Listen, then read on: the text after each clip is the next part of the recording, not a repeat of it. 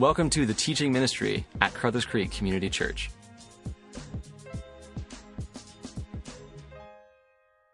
Well, good morning, everyone.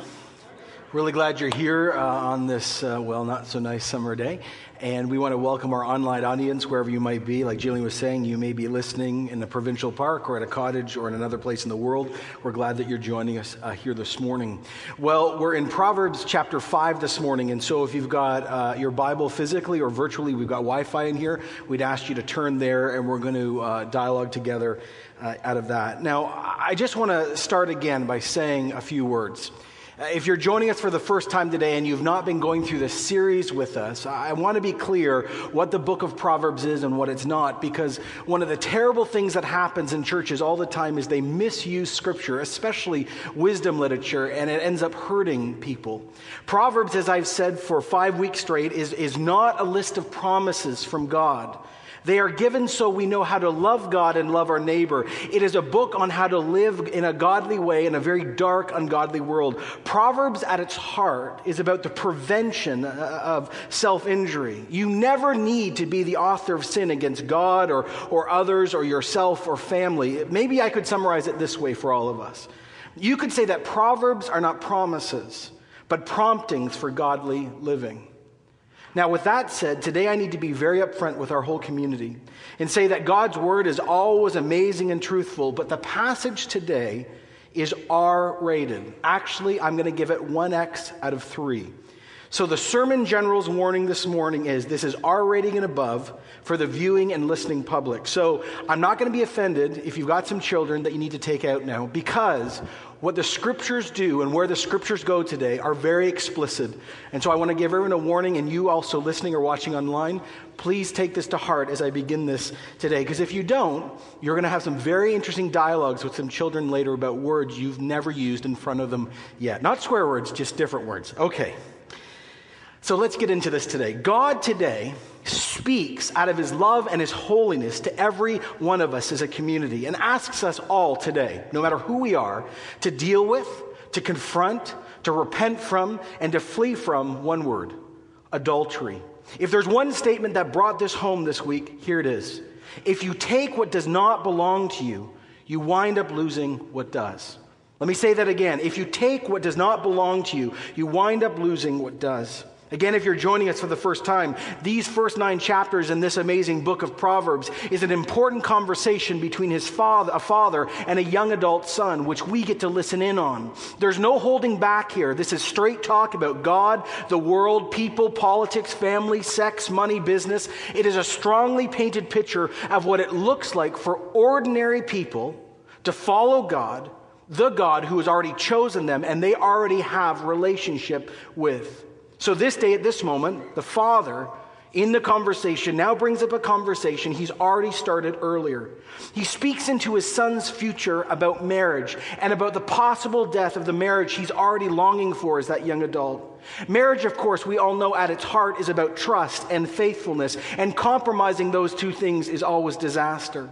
The father brings up this topic of adultery not once, not twice, not three times, but four different times in great artistic detail in the first nine chapters. Dad thinks that this conversation needs to happen.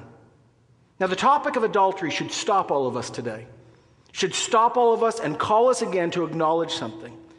God, if you're a Christian, has redeemed you out of sin, out of our own spiritual Egypt. And so all the Ten Commandments now need to be lived out of, including you shall not commit adultery. And let's not forget, just like the book of Proverbs, the Ten Commandments are not the things that get us relationship with God. It forms the relationship with God and others once we have the relationship. As I said in the Ten Commandments series, these words, once we know as people, that we cannot be saved by obeying the Ten Commandments or, or Proverbs. And we see our sin, we're driven then to God and His mercy. If we accept God's mercy, then we no longer are, are condemned, but we, we see them as life giving laws. Living out of the Ten Commandments after meeting, after meeting Jesus as Savior and Lord, and receiving the Spirit of God who gives us the ability to follow after God, actually is real freedom. As the great Anglican thinker J.I. Packer once wrote, these 10 directives, these 10 life giving laws embody the Creator's idea for human interaction. They are given as, as a means of maintaining a redeemed relationship that's already been given by grace. So now we come to the issue at hand this morning. And if I can just stop, if I can say the lighting guy, could you just put up the lights just a little bit? That would be great. I want to see the pupils of people's eyes. No, no, no. I just be a little easier. We come to the issue at hand this morning. God knows, and so does the Father in the conversation, that the old lie goes like this, and it's been around since the beginning of time. Sex with others that you're not married to, given to, the one you've coveted with, is good, is natural. It's where pleasure, you know, really is found, where you can drink and drink and find real satisfaction. Here it is that you actually deserve and desire. The Father's been around long enough to know that nothing's new under the sun. He also knows that what God says does not change. So he calls his young adult son to pay attention again. Proverbs 5:1 starts like this. My son, pay attention to my wisdom. Turn your ear to my words of insight.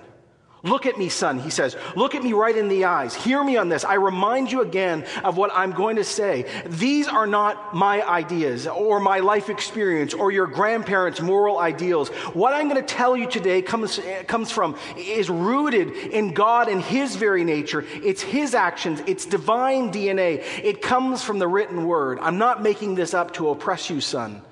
The God I have met has taught me this also.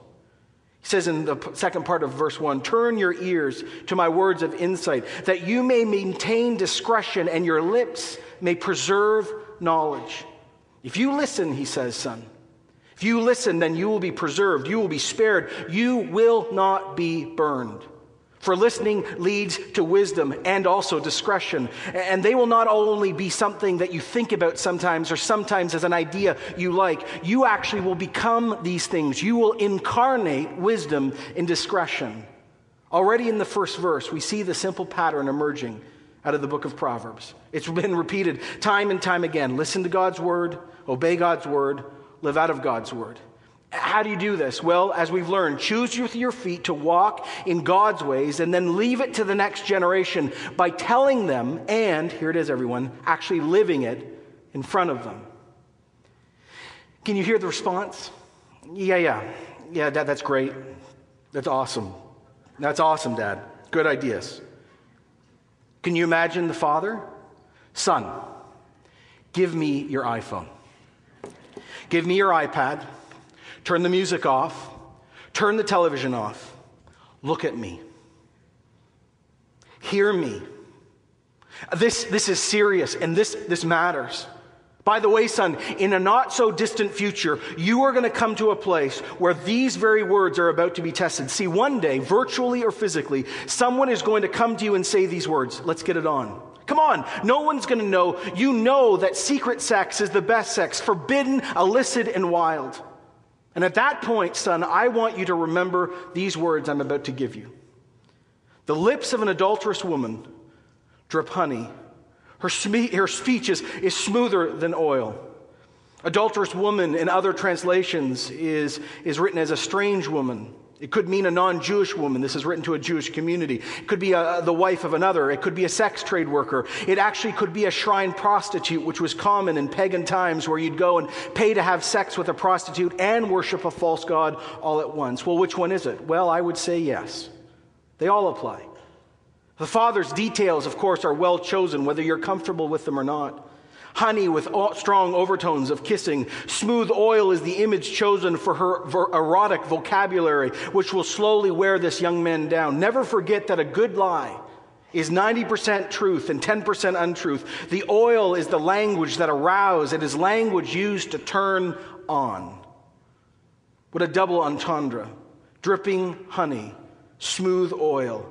These are well positioned erotic metaphors. They do not hold back. They do not cover over the reality of that sexual moment where the choice will have to be made again, virtually or physically. Which drive will win out in the end? Holiness and faithfulness to God, or a God given sex drive used to violate the very one that gave it in the first place? The father says, voice slightly raised with a dose of compassion and authority now in the air. Son, please know. Please know in the core of who you are that it may look sweet and beautiful, better than what you may have in the future. You may believe the oldest lie that the grass is greener on the other side, but just like Adam and Eve that looked, then touched, then tasted, the result is one thing catastrophic. Never forget, as that juice of that forbidden fruit filled their mouth, for that one moment, the world seemed right to them, beautiful, owned. They finally felt on top of the world. They knew good and evil. But, son, son, you know what happened, right? They lost the world they had been given. So the same will be true of you, son, if you choose to sleep around. The fact is, verse 4, but in the end, she is but bitter gall. She is sharp as a double edged sword. Gall comes from an old word called wormwood. It's the bitter juice derived from the leaves and buds of the Artemisia plant. But other parts of the plant, if you ingested them, were not just bitter, they would kill you. A double edged sword, it's an interesting image, isn't it? Most of us don't walk around with swords anymore, so we don't think about them. But if you've ever seen graphically, even in a movie, what a double edged sword does to a human being, this should bring home how serious this is. In the Middle Ages, a double edged sword could actually split a human being in half. These are graphic, pungent images used by a father trying to bring home the reality of what this topic really is about. You thought that the sexual encounter, son, would be like, like honey and smooth oil, but it's bitter. It's not smooth, it's sharp, it's cutting, it's torturous. Actually, it's maiming. Now, though God is not mentioned yet in the passage, nor the Ten Commandments, it's obvious. There's one person wrote, if adultery is an offense towards God Himself, and it's also disastrous, then it's naive to think that the person doing it would ever not be unscathed. The young man is challenged to look around and see that experience proves the truthfulness and authority of the wisdom teacher and the God he is actually representing. And as the father has already told the son, verse 5, you know, her feet go down to death, her steps lead straight to the grave. Run, he says. Hear me, said, son, run, or you will be seduced by sexually provocative words, by physical attraction, or now in our culture, by images vast and accessible from every single device we now all carry. But you don't just get hurt. The image here is that you sink into death, into the underworld. This is about temptation. This is about a willingness to operate outside of the legal and moral and God given worship boundaries. God and your relationship, he says, with him, your family, your faith community, they will all become second chair in that moment to passion, to orgasm, to five minutes of heaven that are really hell inspired son. Verse 6 She gives no thought to the way of life. Her paths wander aimlessly. She does not know it.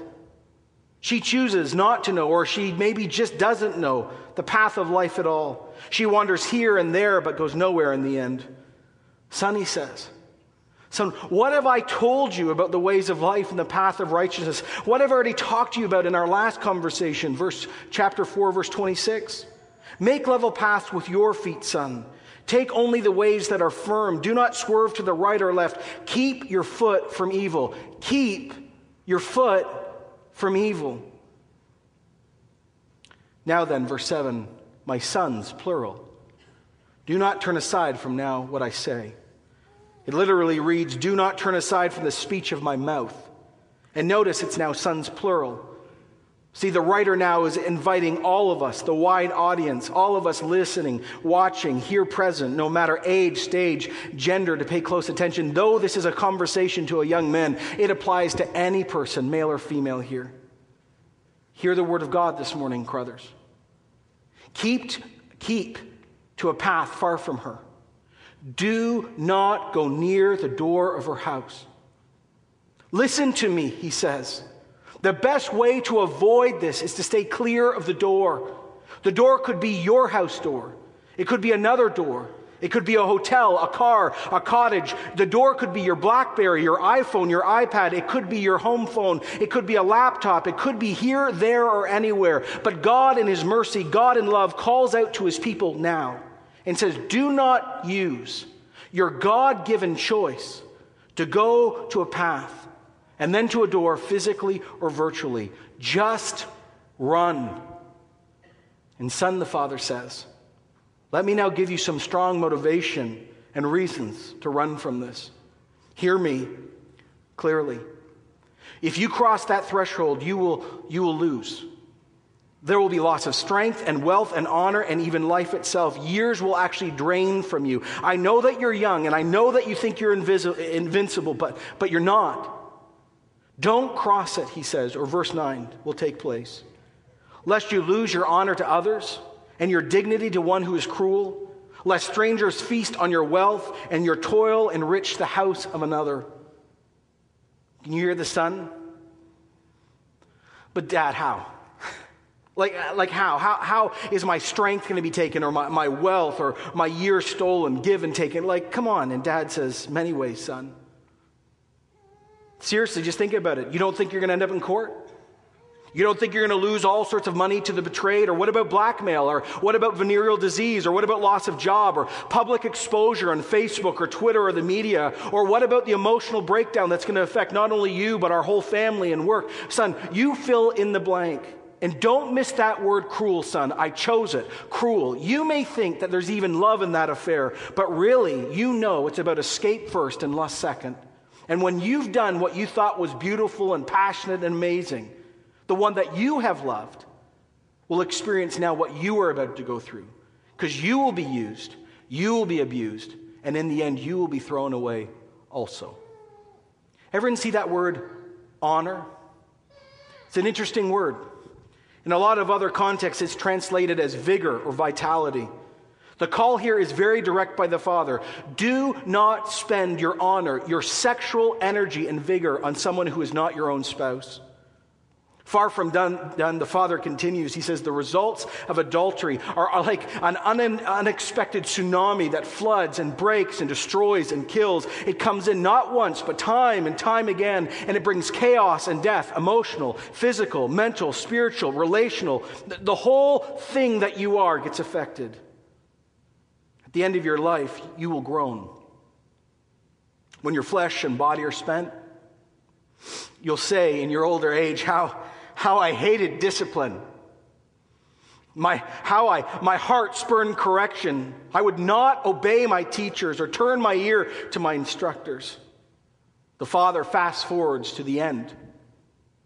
Regret, shame, guilt, words, and actions do more than break bones. They end lives and dreams and hopes and desires. Do you hear it? Do you hear the sound of groaning, the sound of a heart wrenching irony now being spilled out that the words were not followed and maybe now it is just too late? Don't miss the power and the great contrast between light and darkness this morning, hope and hopelessness. This is a razor edge that you could cross over, and if you do, son, it could become a fatal wound you may not even recover from.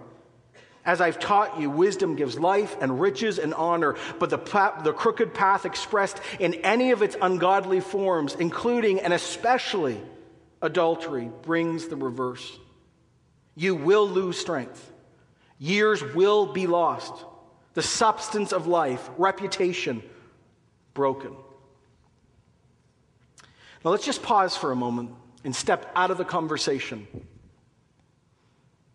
just for a moment, as the modern hearer and reader in 2011, let's stop and step back and reflect and ask ourselves what image do you have in your head right now of the Father?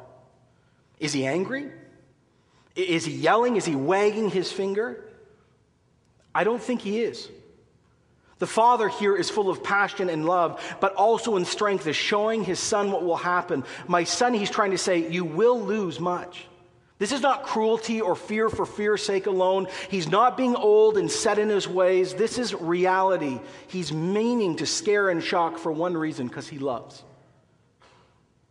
Verse 14, I'm so glad it was put in the scriptures. It's still at the end of the life as the Father's talking, and it says this I was soon in serious trouble in the assembly of God's people. Never forget, everybody, I don't care who you are this morning, old, young, doesn't matter. What starts in private never, never, never, never remains private. It always spills out. Like acid thrown indiscriminately around, now many get burned. Family, friends, kids, church, the list goes on and on. And then, of course, in that culture, the whole family gets shamed forever. Now, most people would think it would end here, right? If you've done the church thing for a while, you know that much of preaching starts and ends only with the bad, the consequences. God is an angry God, and we all go feel beat up, and then we go to Swiss Chalet and drink our Shirley Temples away. I don't know. We just, you know what I'm talking about. You grew up in some of those churches, like, you know. But what, what I, I it breaks my heart that I wish a lot of pastors would keep going.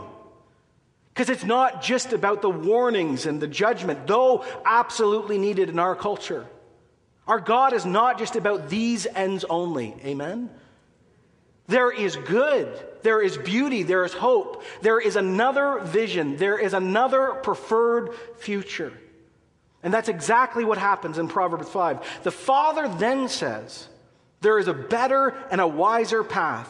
Biblical marriage is where it's at. Be captivated, he says, by your wife's love. If married, the best defense against the temptation of adultery is to work hard first and foremost on just being a good husband or wife, faithful, loving, and then also working on a good sex life with your partner within the idea of biblical marriage. So the father now says this, and, and by the way, here is where we move from R to X, just so you're all ready, okay? Drink from your own cistern, running water from your own well. Love, he says. Cherish, be intimate with your wife or husband only, no one else. Now, as modern readers, we don't usually catch that these words that I just spoke and others are highly erotic images that I remind all of us this morning that God chose. This is His word. And the Father chooses to use, for it is the power of sexuality used rightly that God gave, created, and invites us to. Only right use will overcome wrong use. Can I say that again? Only right use will overcome wrong use. Hebrew poetry pulls no punches, it has no Canadian conservatism in it at all. The image here of water is about the female sexual experience. And, and this gets really clear when you read books like the Song of Solomon. Let me read part of it this morning uh, for us. Song of Solomon 410. How much more pleasing is your love than wine? This is a conversation between a man and, and, and his wife. The fragrance of your perfume more than any spice. Your lips drop sweetness as honeycomb, my bride. Milk and honey are under your tongue. The fragrance of your garments is like the fragrance of Lebanon. You are a garden locked up, my sister, my bride. You are a spring enclosed, a sealed fountain. Your plants are an orchard of pomegranates, choice fruits, henna, nard, nard, saffron, calamus, cinnamon, every kind of tree, myrrh and aloe, the finest spices. You are a garden fountain, a well of flowing water streaming down from Lebanon. This is highly erotic stuff that the father is saying to his son that you get to enjoy with one and one only till death. The father again says bluntly in verse 16 Should your son, should your springs overflow in the streets, should your streams of water in the public, uh, public squares, let them be yours alone, never, be, never to be shared with strangers. This, this call is twofold. Just as the Father used images to express a woman's sexual experience, so now the same is used for men with images of springs overflowing. He is saying that the sexual encounter that God has created is great, it's needed, it's worshipful, it brings delight and pre- pleasure, it's refreshing, it even gives you kids, but in the end, it's never, ever to be shared with others. Some of you are sitting and said, I can't believe this is church. Welcome. The dad gives the straight goods. He's honest about great and the terrible. He does not not talk about sex or even what it will look like or feel like. The son in this context would know exactly what his dad is talking about. He knows, though, the father knows that if there is not an engaging, powerful image of God given and God blessed sexuality, all of us will end up wandering somewhere else. Now, if some of you today, at this moment, here or online, are angry that I've just said this or think this is not appropriate for public preaching. I, just want to stop and say and remind all of us this isn't John's book. This is God's word. It's meant to be public. It's meant to encourage, instruct, and rebuke. I remind all of us this morning there are very few voices left fighting for God's desires for marriage and sexuality. I thank God that He does include this call and these highly erotic images. The Bible not only acknowledges the power of sexual love, but gives it its descriptive blessing. Many, not all, many are called to enjoy and express this drive that God has given us, but it's always within the boundaries of what God has set out, not only in nature, but more specifically in His Word. The Father continues and says this this morning May your fountain be blessed. May you rejoice in the wife of your youth, a loving doe, a graceful deer. May her breast satisfy you always. May you ever be intoxicated with her love. I never heard that verse, verse growing up, ever. I almost Twittered it this week. May her breast satisfy you always. And I went, mm, no, okay. I'll do it online. I'll just do it right here for them. Okay. Do you know what the Father is saying here? I love it. He's like, be captivated. Get drunk in love. For lovemaking, the Father says, makes you lightheaded both physically and metaphorically, like getting drunk. God says this is good, this is powerful, this needs to be sought after in a place of love and covenant, as we, of course, read in Ephesians 5, where Paul talks about mutual submission in marriage. But that's not the whole conversation either. As one great person wrote in his book, What God Expects from Ordinary People, he said this, and hear it please. If you're turning, tuning out, tune back in now. The question he writes is what type of people do we want to be? Covenant keepers or self maximizers? The first thinks in marriage in terms of faithfulness and then sexuality and romance, and, and both of them coexist. Yet to focus only on the sexual aspect will lead us to be a fool too. Maybe our ca- culture, he writes, has made us fools by getting us to believe that marriage is only about making people happy, not faithful, and that successful sex is only the dream coming true. The father ends this part of the chat this way, rhetorically asking a question. He says, Son, why? Why, honestly, son, why? Why would you ever do this? Why, my son, be intoxicated with another man's wife? Why embrace the bosom of a wayward woman? For your ways are in full view of the Lord, and he examines all your paths. He says, Son, listen. God sees all, all the time. He considers everyone's path, and we will all give an account to God no matter whether you believe it or not. You may not even believe in God. That doesn't change what you're going to face. Again, our culture cries out against this, but if there is no lawgiver and also Savior beyond us, we are only left with us. And if we are it, everyone, we are in trouble. Just look at your life, your family, your history and CNN and BBC, and you will know we're not doing so well. The teacher says God is everywhere and he sees everything. But God not only sees what each of us do, he knows what we think. And not only does he know what we think, he actually knows the motive of our thinking. Not done, the Father gives one last motivation to avoid adultery. He said, Adultery will trap you, son, and it will kill you. The evil deeds of a wicked ensnare them. The cords of their sins hold them fast. For lack of discipline, they will, be, they will die, led astray by their own great folly. Just want to stop and say it's really interesting when Adam and Eve sinned for the very first time and God confronted them. Do you remember what Adam said? God came to Adam and said, What have you done? And he immediately said, You gave me her. And then he went to Eve. And Eve, what have you done? Oh, the snake. I just want to read this again. Led astray by their own great folly. No one gets to blame anyone else when you step through that door. You did it. Our culture is full of no one is responsible. God has no time for that game. Now, the question is what do we do with this?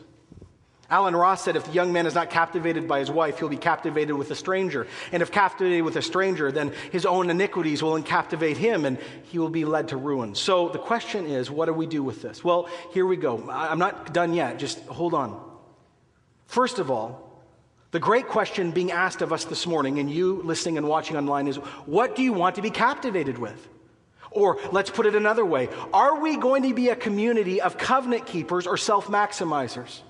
Again, I know this is written to young men, but this is for men and women and all of us. So he, here's what I want to give to you this morning. I believe the Lord of heaven and earth says this to our church at this moment. Number one, be honest about the dangers of adultery and run.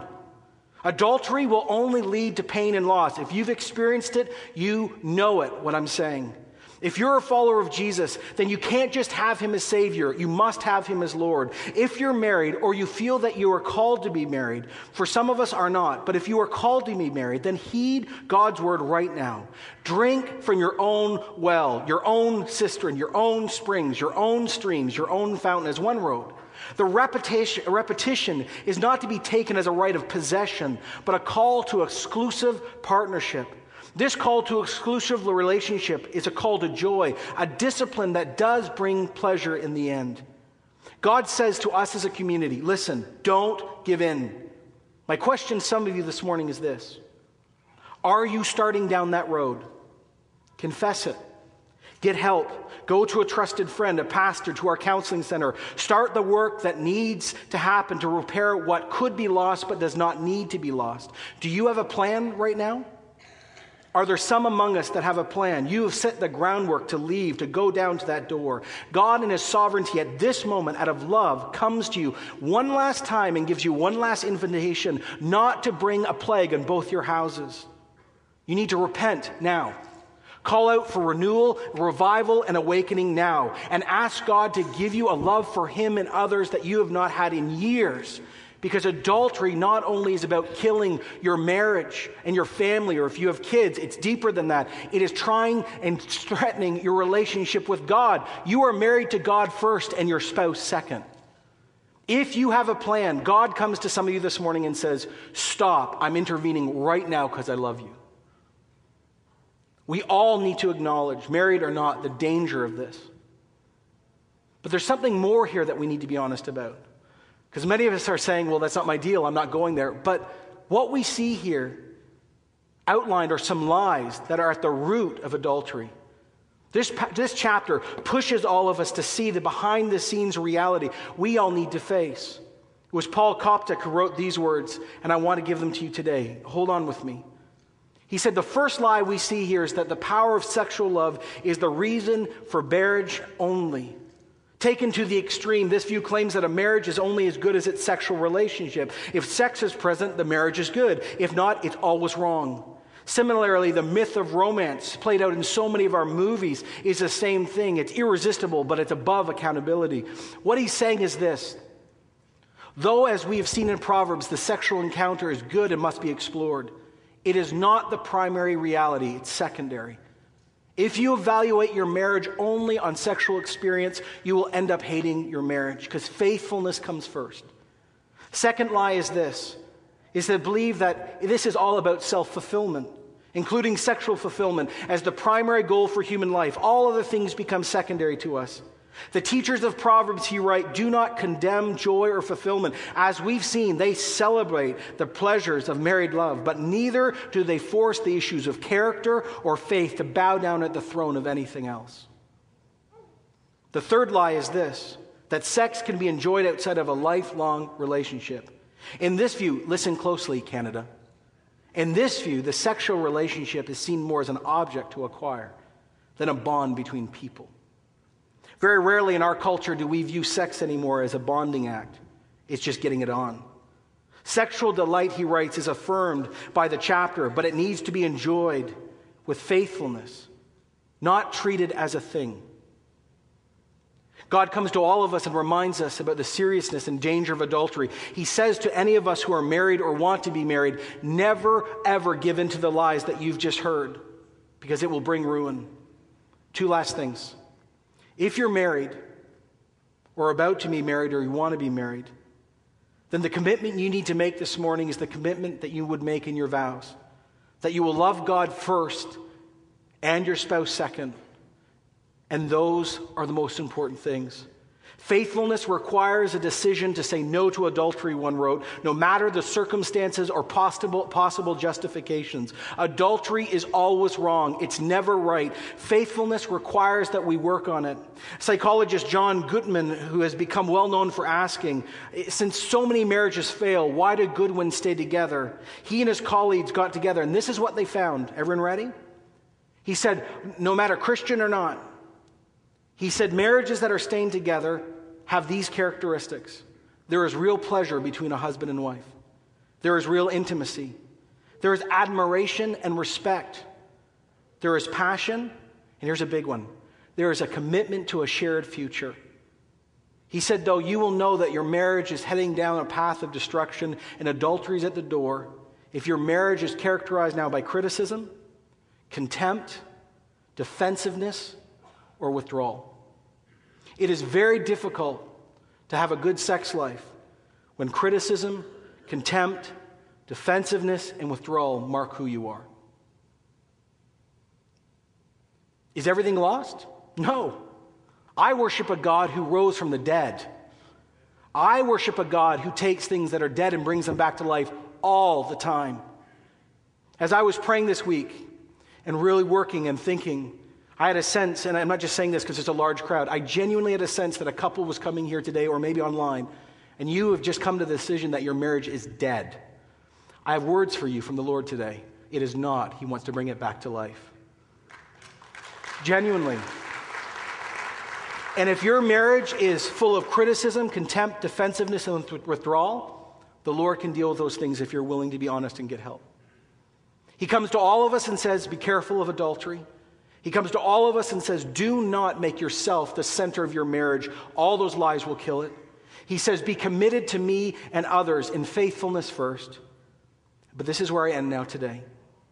There are many of you sitting here today in a lot of pain and you're asking this question Is there any hope for me because I've already done it? I mean, I'm the person you're saying, John, I've crossed that door. I've opened that door. Or, yes, I'm actually the one that used the honey and the oil to seduce another. Is there any hope? Yes, always. The God that gave Proverbs wants us, of course, not to sin against him or others, but he wants to prevent injury. But if you've already done the injury and you've committed the sin and, you, and it's happened, if you truly know Jesus as Savior and Lord, then forgiveness will be given to you. You'll have to work through and live with the consequences, but you can be forgiven. Trust may need, need to be earned back over a lifetime. You may never even fully recover. But this is the promise I give you and the command I give you from Scripture. 1 John 1 9 reads like this If you confess your sins, God is faithful and just to forgive us our sins and purify us from all unrighteousness. That is God's promise to you if you've committed adultery or you were the seducer. God's work on the cross is bigger than the most vile thing any of us could think up in our heads, let alone do. Jesus paid for everything. When he said it was finished, he meant it. It's finished.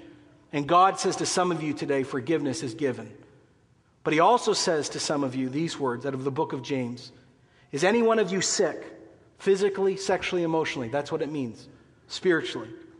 Let them call the elders of the church to pray over them, anoint them with oil in the name of the Lord. And the prayer offered in faith will make a sick person well.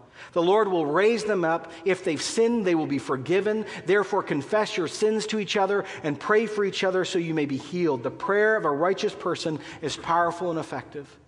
If you are in the place where you have committed this or thinking about committing this, and you need prayer, then just call up a pastor, or when we do elders' prayer, just admit it, and God will not only forgive you, He will heal you. God comes to us and says, I love you. I love every single one of you. And I give this to you so you will not hurt yourself or others. And if you have hurt self or others, I give this to you so you know there is always hope. This, my friends, is the word of the Lord. And we all say, Thanks be to God. Let's pray. Jesus, thank you for your word. Thank you for its rawness. Thank you for its truthfulness. Thank you for its conviction. And thank you for its hope. And God, we just got to say right now, and some of us can pray these different things. Number one, Lord, if, uh, if we've been flirting with adultery right now, and some of us have been doing it virtually or otherwise, then just forgive us. Just clean us up right now. And this is also about those who are online, just, just forgive us, Lord, and set us free. Lord, if we've begun to believe in the lies that, that sex is the only sort of measuring rod for our marriage, forgive us. If we think that we're more important than everyone else, forgive us. If we've started believing that maybe the lie is okay, that I can do something outside of marriage, forgive us. Lord, for we who are married or want to be married, we recommit ourselves to you first because you're the one who helps us love.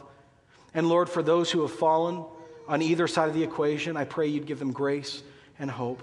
And Lord, now as we take up communion, I pray you'd bless these elements and connect with us and remind us that there is always forgiveness, there is always hope, there is always resurrection, for that is what you are into. I ask this in the name of the Lord Jesus Christ. Uh, amen. Thank you for joining us. For more teaching, info, or to give financially, please visit us at our website, carrutherscreek.ca.